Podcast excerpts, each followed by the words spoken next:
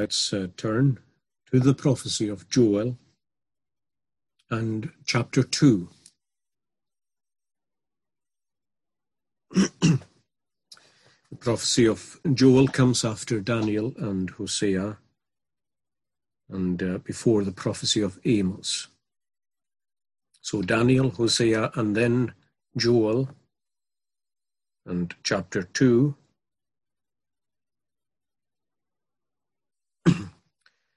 And uh, after the restoration that God has promised his people, when he will restore to them the years that the locust had eaten, we read uh, these words in verse 28.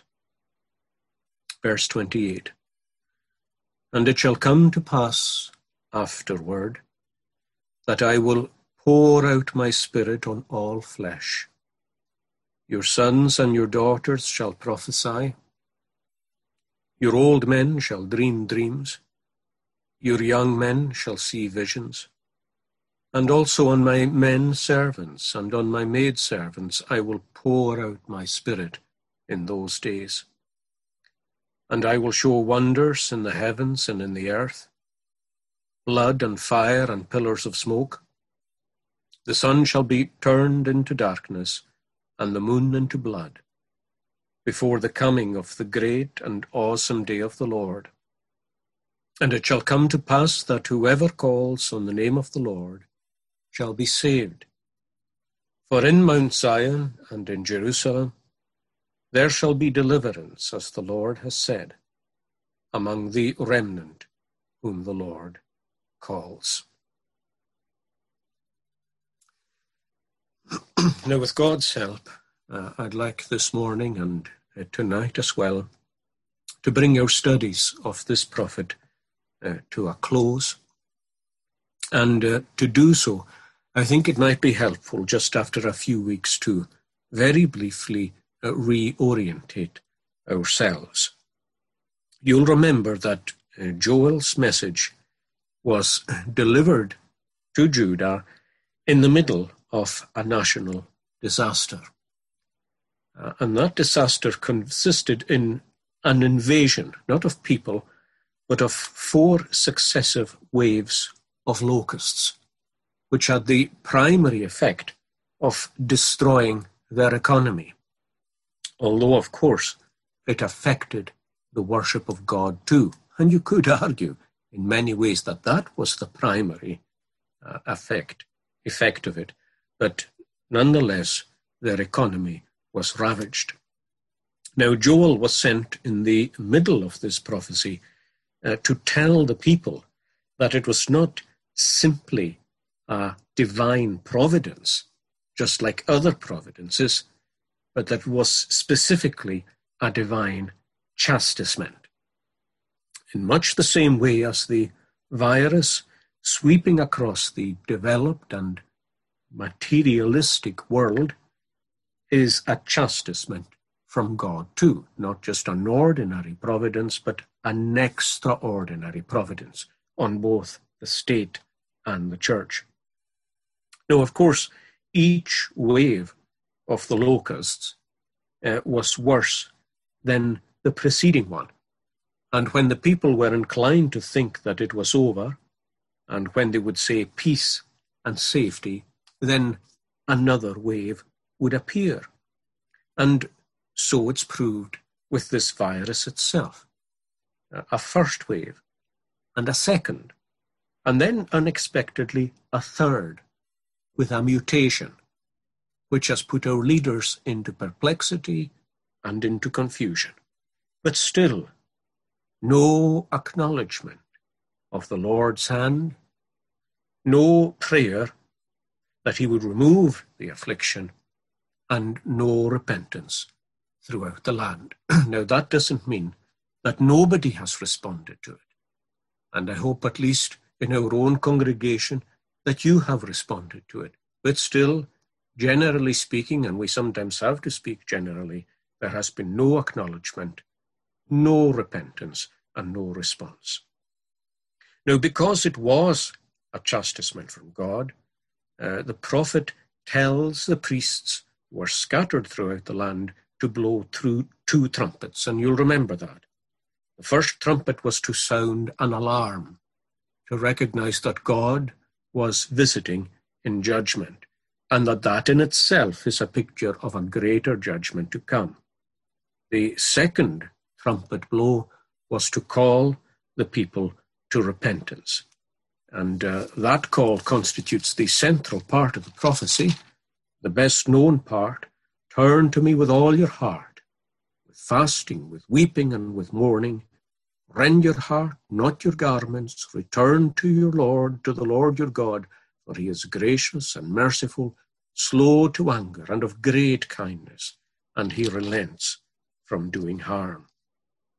And then you'll remember that the prophet tells them that real repentance will certainly be followed by God's gracious response. He will first of all give them deliverance from the chastisement. He will destroy the locusts. And then, secondly, he will give them restoration as a people. And we saw that this restoration was essentially fourfold. He will restore, restore their joy in the nation and in the church. They had both lost their joy, just as they have today. He will restore their joy. He will restore their praise. It'll be a real heartfelt praise. He'll restore their dignity as the people of God. And he will restore their fruitfulness as a people. And as always in the Bible, the fruitfulness of the land here, um, and there's an emphasis on that in the middle part of chapter 2, where the land is renewed and refreshed, that is not just a thing in itself, a, genuine harvest, but it is also a picture of the fruitfulness of their renewed lives before God, bringing forth the fruit of the Spirit. And the Psalms and other parts of the Bible are full of that. The earth shall yield its fruit. Our God shall blessing send. God shall us bless, men shall him fear unto earth's utmost end. So the renewal of the earth in corn and wheat and oil is paralleled by the renewal of the people's spiritual lives, bringing forth love, and joy, and peace, and all the other fruits of the Holy Spirit. So this restoration means that God would actually restore to them the years that the locust had eaten. Now, in a sense, the prophet uh, could have stopped with that. After all, what more do we need but that promise of restoration and renewal? What an encouragement it is to personal and corporate repentance. But you'll notice that the prophet is given more to say.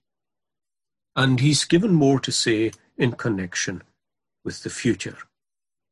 The, the refreshing that will come from the Spirit of the Lord after they repent will actually be followed sometime in the future. We're not told specifically by Joel when.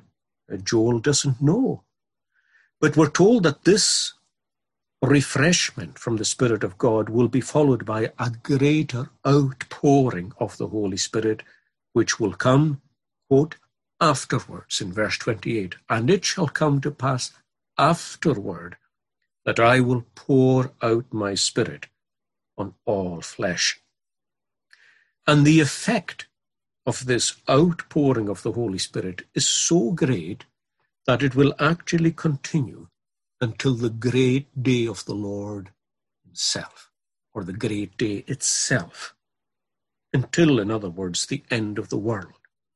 When, in verse 30, there will be wonders in the heavens and in the earth, with blood and fire and pillars of smoke, when the sun shall be turned into darkness and the moon into blood. These things will precede the coming of the great and awesome day of the Lord. And meanwhile, and we'll see this tonight, it shall come to pass that whoever calls upon the name of the Lord shall be saved.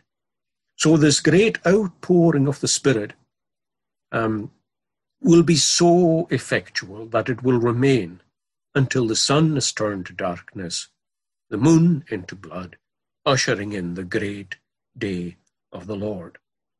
Now, this period of time from the outpouring of the Spirit until the day of the Lord, this period of time is called in the Bible the last days. It's not too long, really, since I looked at this expression with you in some detail, so I, I don't want to linger at that just now.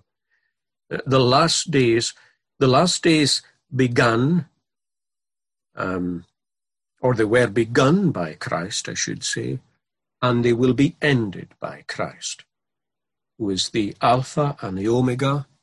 He is the beginning and the end. He is the originator and perfecter of all things, including the originator and perfecter of our faith. He initiates the last days and he ends the last days. He initiates the last days by pouring out the Holy Spirit, and he closes the last day uh, with the great day of the Lord, the day of his own appearing and the day of his judgment. Now let's look first at the starting point of these last days, which is the outpouring of the Holy Spirit. In verse 28, let's read it. It shall come to pass afterward, Joel says, that I, God, will pour out my spirit on all flesh. Your sons and your daughters shall prophesy, your old men shall dream dreams, your young men shall see visions, and also on my men servants and on my maid servants I will pour out my spirit in those days. Now, we don't need to speculate about what this prophecy refers to or when it might happen. We know exactly what it refers to, and we know when it happened. We fast forward from Joel's days into the days immediately following Christ's ascension into heaven and his session at the right hand of God.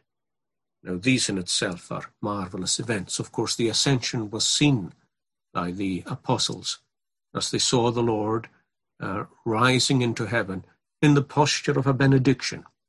We actually looked at that on uh, New Year's Day uh, he rose into heaven, blessing them all. Now, the events that followed that are hidden from our view on the earth, except that they are revealed to us in the scriptures. Perhaps one of the clearest references to it is in Psalm 110 itself. As always, the Psalms shed light on these things, where David, with the spirit of prophecy, a, a thousand years beforehand, he sees this event when the Lord, the Father, says to my Lord, the Son, the Lord Jesus Christ, sit thou at my right hand. That's the alpha point here, the beginning of the last days, until I make thy foes a stool on which thy feet may stand. That's the omega point of the last days. So from the beginning of the last days to the end, the Lord Jesus Christ sits reigning in heaven with all power and authority given to him. Now, when he sits there in heaven, there is a rod placed in his hand. That's what Psalm 110 tells us. And the rod is stretched out. This is the rod of his authority and power. So it's not merely functioning there as a symbol of authority, but as a symbol of authority in exercise. The scepter doesn't rest between his knees but the scepter is stretched out by his right hand. In other words, he begins to rule. And the first great act of his rule is to send the Holy Spirit in his own name and by his own authority into the world. Now, we find in Acts chapter 2 the apostles and the disciples with them gathered together in one place and waiting for that event. Now, they're not waiting for it passively. And the word waiting to us, I suppose, often um, conveys the idea of passivity. But in Scripture, waiting is not passive. I waited for the Lord my God and patiently did bear. But what do you do when you wait? These people are actively, perseveringly waiting for the Lord. They are doing what they can for the Lord. And they are waiting prayerfully for the Lord. And that is the most uh, active thing that you can do when you're waiting to pray. And what they're praying for is the coming of the Holy Spirit, the long promised coming. The, the coming that we have referred to by Joel here, hundreds of years before. It shall come to pass afterward that I will pour out my spirit on all flesh. Now, the Lord Jesus had told them that the Holy Spirit would arrive shortly. Earlier in his ministry, he told them that the Holy Spirit would be given after his glorification. And here we're told in Acts chapter 1 that uh, when Christ was assembled together with them, just before his ascension, in verse 4 we read this. Now listen carefully to what, to what the, uh, the evangelist says, to what Luke says. And being assembled together with them, that's with the disciples, he commanded them not to depart from Jerusalem. Now, they had a ministry to fulfill, but they had to stay in Jerusalem and to wait for the promise of the Father. In other words, to wait for the thing that the Father promised, which, he said, you have heard from me.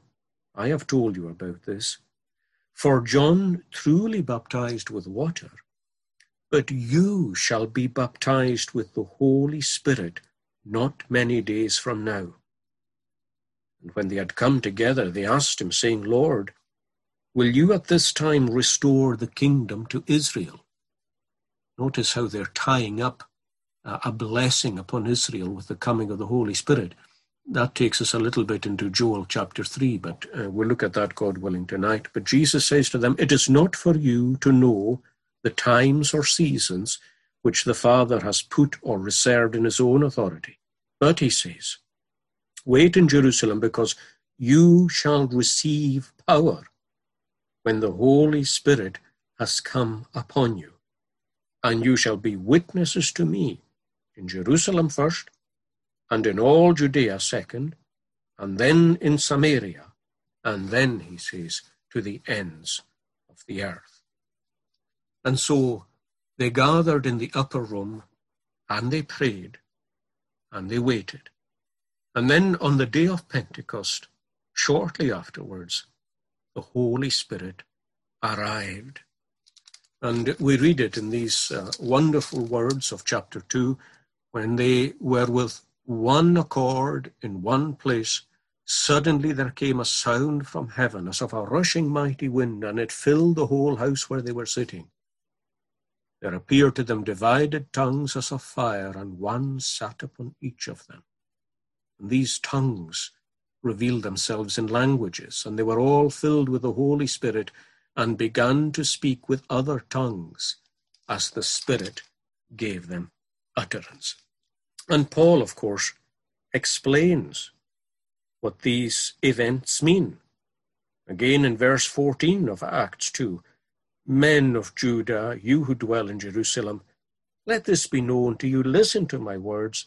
These people are not drunk, but this is what was spoken by the prophet Joel. It shall come to pass in the last days that I will pour out of my spirit upon all flesh. Now, this coming of the Holy Spirit is a unique coming of the Holy Spirit. We still speak of the Spirit being poured out, and rightfully so. I'll say again something about that tonight. The Holy Spirit can still come, He can still fall upon us, but none of that is to be confused with this. This is a single, unique outpouring of the Holy Spirit that inaugurates the last days, or indeed you could call it the age or the era of the Holy Spirit. The gospel age, which is characterized by the work of the Spirit of Christ, not just among the Jews, but among the Gentiles also. And in fact, you know that it would be a mistake when you when you think of this era as the or this age as the age of the Holy Spirit, we mustn't, of course, separate that from it being the age of the Lord Jesus Christ. In fact, this coming of the Holy Spirit with manifest signs and wonders and power is actually, according to Peter, it's actually a great sign that the Lord Jesus himself has been raised to heaven and that he now possesses power and authority in heaven and upon the earth. And uh, Peter actually um, stresses that point when he preaches in, uh, at Pentecost. And can't help but notice, by the way, how different Peter is. And uh, what a difference the resurrection has made to him. But, but what a difference Pentecost has made to him. The filling of the Holy Spirit in his own personal life. Men of Israel, he says, the, the timid, fearful Peter is gone. Listen to these words Jesus of Nazareth, a man who was attested by God to you by miracles and wonders and signs. In other words, when Jesus, at 30 years of age, suddenly performed miracles and wonders of, and signs, these were attestations from God that this was the Messiah. In verse 23, him being delivered by the determined purpose and foreknowledge of God, you have taken by lawless hands, have crucified and put to death. Now, for you, Peter is saying essentially, that was the end of the matter. You've got rid of the lawless one. You've got rid of the impostor. You've got rid of the false Messiah. But, Peter says, this Jesus whom God raised up having loosened the pains of death. Why? Because it was not possible that he should be held by it or held in its grip forever. No, he says. He goes on to say in verse 32 this Jesus God has raised up, of which we are witnesses. And listen now to what he says. This is the point here. Therefore, being exalted to the right hand of God, and having received from the Father the promise of the Holy Spirit, or the promised Holy Spirit, he poured out this, this outpouring that's come upon you, the fulfillment of Joel's prophecy. He, the Lord Jesus Christ, poured out this Spirit, which you now see and which you hear Therefore, verse 36, let all the house of Israel know assuredly that God has made this Jesus, whom you crucified as a nothing, as an impostor, he has made him both Lord and Christ. And this sermon, of course, was accompanied by such power on Pentecost.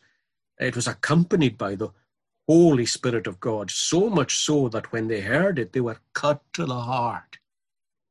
Is this not the ministry of the Holy Spirit? Does he not convict first of sin and then righteousness and then judgment? And they said to Peter and the rest of the apostles, Men and brethren, what shall we do? To which Peter responds, Repent, repent Turn, change, and let every one of you be baptized in the name of the Lord Jesus Christ for the remission of sins, and you too shall receive the gift of the Holy Spirit. For the promise is to you, and it's to your children, and to all who are afar off, as many as the Lord our God will call. So that's the outpouring. In other words, the, the coming of the Holy Spirit here is unique. It is the proof of our Lord Jesus Christ's ascension into heaven and of his possessing all power and authority at the right hand of God. The advent of the Spirit was designed to shake the Jewish people first of all. The one we crucified is actually enthroned in heaven.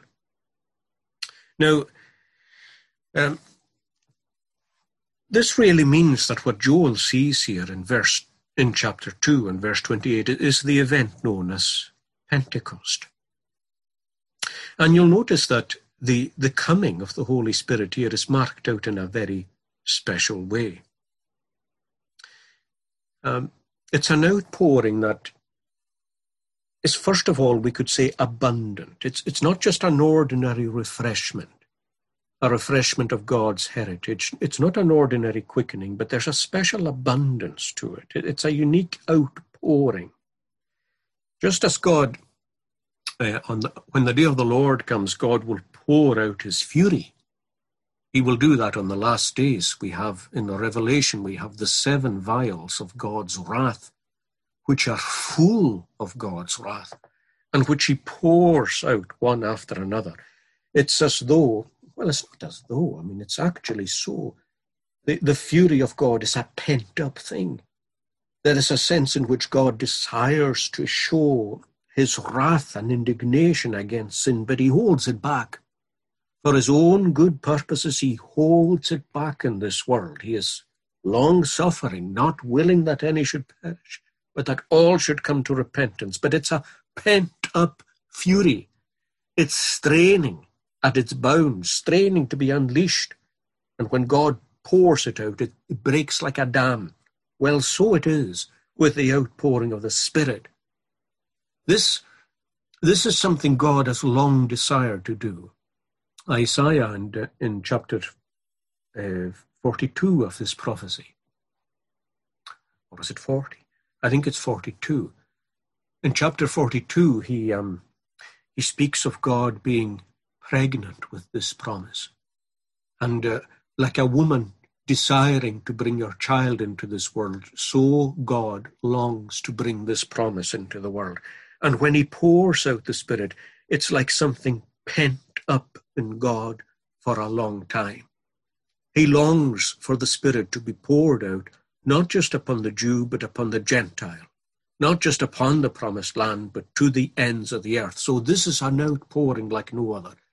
The Holy Spirit gushed out that day at Pentecost, just as the water gushed out from the rock when Moses struck it, something we looked at not that long ago, something which Christ compared really to the Holy Spirit's coming, well, so the Spirit is poured out abundantly. You'll notice that it's also poured out very evidently. In other words, when the Spirit comes, he comes with signs and with wonders. Let's say that these are there to announce his coming. If you ask what the real purpose of the Spirit's coming is, it's not to uh, speak in languages or uh, the sound of a wind or a visible sign of tongues. It is to convert people. Uh, 3,000 people were turned to God that day at Pentecost. But nonetheless, there is no denying that there were accompanying signs and wonders. Their ears heard the sound of a rushing mighty wind. And suddenly their eyes saw visibly tongues of fire falling down and resting upon the people. And that meant that there wasn't just converting power that day, which is a wonderful thing, and how, how much we long and pray to see it. At least I hope we do. 3,000 souls born in the one day. But there was also power to heal. There was also the power to speak languages belonging to far distant peoples and countries that the apostles had never heard. They were certainly able to speak in these foreign languages. We're told later that they were able to pick up serpents without being harmed. They were able to prophesy, speaking directly from God.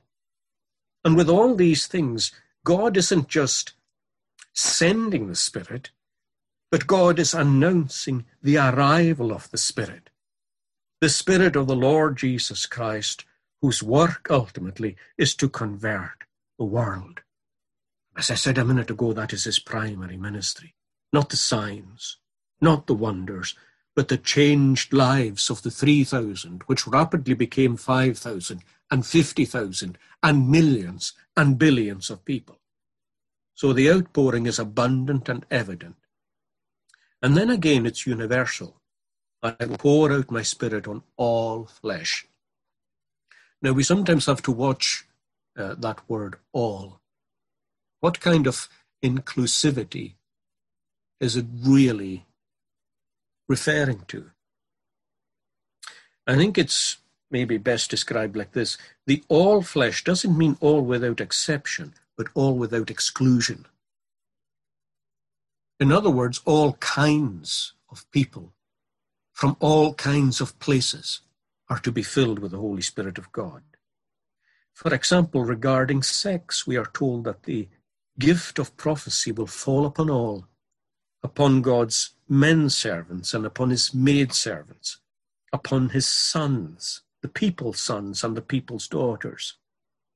Now, that may raise questions in people's minds as to uh, the role of women in, um, in speaking the things of God and so on, and I'll come to that very shortly. I said that I would resume the study on uh, First Corinthians. I'll do that in the next few weeks by God's grace, but there is no doubt that the spirit of prophecy fell upon men and women.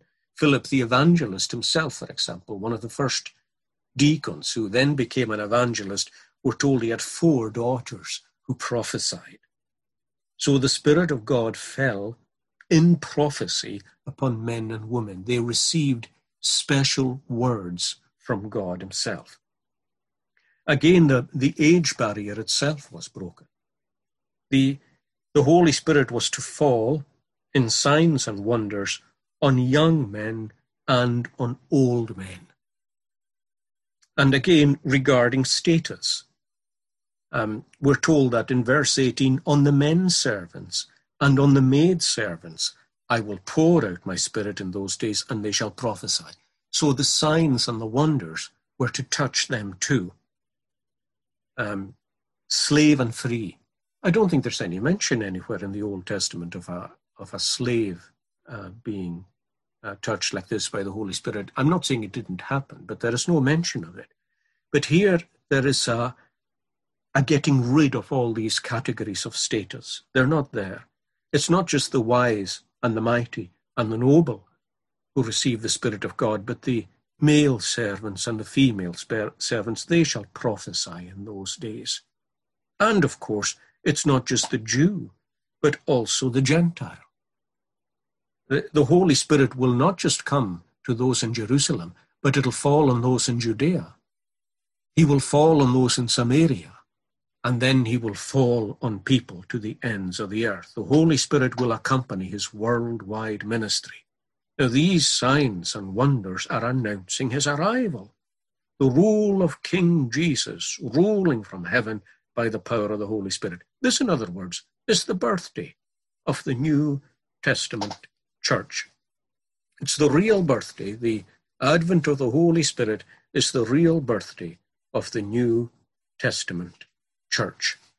And um, in other words, with the apostles in her government and ruled by the Holy Spirit. And Psalm 110 uh, really speaks about how wonderful that day will be. I referred to this psalm a moment ago and we sang it, but it, it opens.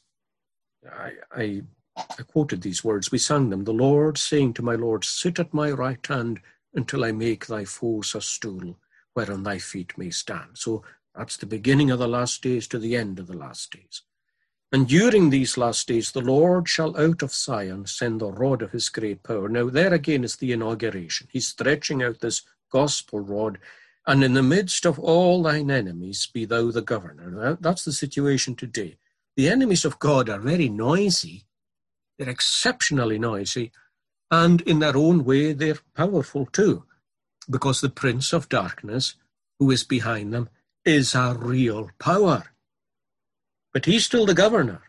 In the midst of all thine enemies, be thou the governor. Now, verse 3 of the psalm, listen to what happens here. In the morning of the last days, when, when the Lord Jesus stretches out his hand and sends the Holy Spirit, what happens? Verse 3 A willing people in thy day of power shall come to thee. That reminds us that the the day that was inaugurated there at Pentecost, the day of the Holy Spirit, is a day of power. It's a day of the Spirit's power, yes, but it's a day of Christ's power. And what does it produce? A willing people. This rod touches their hearts and they become willing. And what are they like? Well, they're like young people in holy beauties. From the womb of the morning, your youth will be like the dew some people refer the youth here to the Messiah's own youth, which is an interesting thought, but I don't think it's the thought of the psalm at all. I think youth here is young people. And what happens here is that um, the womb of the morning. The morning is the beginning of the gospel age, you see. And right from its womb, um, arrayed in holiness, will be the Lord's people, ever young, ever fresh, ever full of the Holy Spirit, and ever to do his work. What a beautiful morning that is. Now, the whole of the last days might not quite continue in exactly the same way, but that's how they begin. And this will characterize them really in the main. Our willing people will come to you, arrayed in holy garments from the womb of that Pentecost morning, and they will be as fresh and as, as living and as full of promise as the dew on the ground in the morning. That is what the advent or the outpouring of the Holy Spirit accomplishes. Now, you'll notice that Joel moves, well, you might not notice it for a very obvious reason, and that's that it's not obvious. But what Joel does is he actually moves suddenly from the beginning of the last days to the end.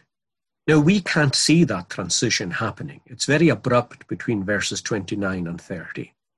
In verse 29, he says that on his men servants and on his maid servants I will pour out my spirit in those days. And then we have a change. I will show wonders in the heavens and in the earth blood, fire, pillars of smoke. The sun shall be turned into darkness and the moon into blood before the coming of the great and awesome or terrible, terrifying day of the Lord. Now, like I say, we can't tell immediately that there's been a transition here from one time period to another. But it's not unusual to find that transition in the prophets. And if you look closely, you'll find the indicators that the transition has happened. I say it's not unusual in the prophets because when the prophets are looking forward from a distance, they see things in the future close together which in fact are really far apart. Now, the, the illustration I first came across illustrating this is, I think, still the best one. It's the simplest one, anyway, as far as I can see. Um, when you're walking towards two hills from a distance and one hill is behind the other, you feel that these two hills are very, very close to each other, simply because you're far away from both of them. They're both in the distance. But when you arrive at the first one, and you climb it, and you reach the top, suddenly you see that there's actually a vast distance before the next hill. Now, that's exactly how the prophets write. In fact, close as he is to Christ, even John the Baptist is like this. It works like this. Uh, Joel sees the outpouring of the Holy Spirit and the great and terrifying day of the Lord as more or less together. He doesn't understand that there are thousands of years between them, thousands of years between the outpouring of the Spirit and the day of the Lord. And this day of the Lord here in verse 31, when he says the sun will be turned to darkness and to the moon into blood before the coming of the great and awful day of the Lord, is without doubt the day of judgment. In the Bible, consistently, the day of the Lord is described as the day of judgment. And in fact, the expression day of the Lord appears three times in the prophecy of Joel itself, and it's related to the locusts. In other words, the locusts themselves were a foretaste of the day of the Lord. That, that's, the, that's the warning that's involved there. Be alarmed. If you don't respond to the locusts, then how will you respond to the Lord's day when it comes, the day of his wrath and the day of his anger. Here is just a small picture of what it involves. And you'll notice that this day, the, day of the Lord's wrath, also has signs coming before it. In verse 30, I will show wonders in the heavens and in the earth, blood and fire pillars of smoke. the sun turned to darkness, and the moon to blood. So signs in the heavens, signs upon the earth, death, destruction, darkness, and the moon blood. Now it's not clear, well, at least it's not clear to me anyway, if these signs are to be understood literally or metaphorically. Sometimes language like that is used of tremendous upheavals in the world, changes of governments, and the convulsing of nations. But I think when something can be interpreted literally, if it makes right sense to do it, then, then we should. Maybe it's both. In any case, maybe it's both. You'll remember that when Christ came into the world, there were also signs and wonders in heaven and in the earth. When the Spirit came, there were signs and wonders too. Think, for example, uh, when Christ was born, uh, there was a star in heaven. There was a, a visible manifestation which the astronomers in Babylon understood to be pointing towards the birth of the Messiah. We looked at that in Daniel. There were miracles upon the earth which the Lord performed. You'll remember when Christ was crucified that the sun was darkened at midday. And you'll remember on the day of Pentecost that the Holy Spirit came down in the visible form of fiery tongues resting on the heads of the apostles. And in the same way, there are signs here announcing his coming. Just as there were signs announcing the coming of the Spirit, so there will be signs before the coming of the Lord Jesus Christ. Convulsions of nations, confusions, wonders in heaven and earth, blood, fire, and smoke, before the coming of the great and awesome day of the Lord. The, the day of the Lord had, had many types in the Bible. The flood, the destruction of water was a type of it. The destruction of Sodom and Gomorrah by fire is a type of the coming of the Lord and the judgment of the world. The destruction of Jerusalem by the sword of Titus is a type of the end of the world and the destruction of it. The locusts themselves were a type of the coming of the day of the Lord and the destruction of it. Signs. Uh, and I think we can say that whenever God comes to bless, there are signs, and when he comes to judge, there are signs. By the way, these signs here highlight something for us. The the external signs of the Spirit's advent were not meant to stay. The, signs of speaking in tongues and uh, picking up serpents and uh, drinking poison and it not harming you and things like that, these are not the evidence of the ongoing presence and work of the Holy Spirit. This is the this is this is the great um, mistake made by Pentecostals or by, by charismatics. And uh, I think I, I can well understand why they have fallen into some of the mistakes that they've fallen into. It's, be- it's because of the dead nature of the Reformed churches. Churches that have ceased to believe in a, in a practical reign and rule of the Holy Spirit. Churches that are so dead they don't really believe in the power of the Spirit anymore. It's no wonder that perhaps they've been carried to excess in this way. But the evidence of the Spirit's work is not these signs. In fact, these signs were the evidence um, that Christ had been raised and that he is now Lord and Christ.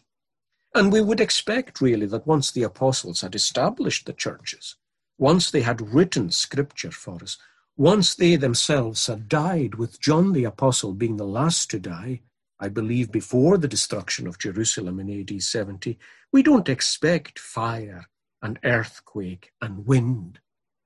That's, that's not what I pray for. Is it what you pray for? When you pray for a fresh outpouring of the Holy Spirit, we don't pray for Pentecost again. Pentecost was a once for all event. What we pray for is the still small voice of the Spirit. The still small voice shouldn't convey something to you that is inaudible or something that lacks being spectacular. It performs its own miracle, the still small voice. It's the still small voice through the proclamation of the word that converted the 3,000 souls. It wasn't the fire. It wasn't the rushing mighty wind. It wasn't the tongues of fire or seeing the tongues of fire. Manifestations and signs never convert anybody. Was this not the great lesson that Elijah learned in the cave? When he, when he was praying for change in the nation, when he was praying for an outpouring of the Holy Spirit, when he was praying that God would manifest himself in his day as he had manifested himself in Moses' day, when you came down on Sinai, when the mountain was on smoke, when there was visible fire, and you spoke audibly from heaven. Can we not see and hear these things again? And then God sent fire, and he sent an earthquake, and he sent wind. But although God authored the fire, and authored the earthquake, and authored the wind, God was not in the fire. God was not in the quake, and God was not in the wind. And then Elijah heard the sound of a still small voice, and he wrapped his face in the mantle, because it was full of the presence and the power of the Holy Spirit of God. And that's what we pray for. Not tongues, not picking up serpents, not drinking poison and being unharmed, but the regenerating, quickening, and livening power of the Holy Spirit, which really makes a difference. Mighty and powerful to save. Um, so, that, of course, is what we're looking for. Now, that's a time marker here.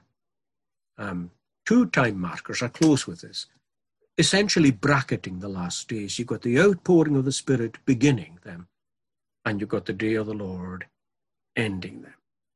Now, I'll just leave you with this thought uh, to lead us where we'll be tonight, because you'll notice that Joel again, once he's once he's put these two time markers down, the beginning and the end, he says in verse 32, "It shall come to pass." Let's just say between the two time markers, between the coming of the Spirit and the coming of Christ, the second coming of Christ, that whoever calls on the name of the Lord shall be saved. For in Mount Zion and in Jerusalem there shall be deliverance, as the Lord has said, among the remnant whom the Lord calls. We're living in the age of the Spirit. What effect should that have on us? May God help us to study that tonight by His grace. Uh, let us pray. O Lord, we pray that uh, you would help us to take to heart the time in which we live and uh, pray that we would honor the Holy Spirit in our speech and in our conduct and honor him as the Spirit of the risen, exalted Lord Jesus Christ, whom we serve. And uh, ask that you would bless and that you would keep us and guide us. And uh, as we prayed for others earlier, we pray too for our brother John Campbell and ask uh, that you would be with him as he goes under the surgeon's knife shortly by your grace. We pray that the great physician would oversee that operation and that all would be well with. And for any others too who may be awaiting procedures of that kind. Accept our prayers, we pray in the Redeemer's name. Amen. Now let's close uh, our worship by singing in Psalm 132 and uh, verse 13. That's on page 423. For God of Zion hath made choice. That that's not the God of Zion, but God has chosen Zion. God has, the God of, of Zion hath made choice. There in Zion he desires to dwell. This is my rest. Here still I'll stay, for I do like it well. Her food I'll greatly bless. Her poor with bread will satisfy. Her priests, and that, of course, is a reference to the ministers of the new covenant too. I'll clothe with health, with the message of salvation. Her saints, the saved people, shall shout forth joyfully, and there will I make David's horn to bud forth pleasantly. This is the power of Christ manifested in and through the church. For him that mine anointed is, a lamp ordained have I. As with a garment I will clothe with shame his enemies all. We'll see some of that in Joel 3 tonight. But yet the crown that he doth wear upon him flourish shall. These last four stanzas to God's praise. Grace of the Lord Jesus Christ, the love of God, and the fellowship of the Holy Spirit be with you all. Amen.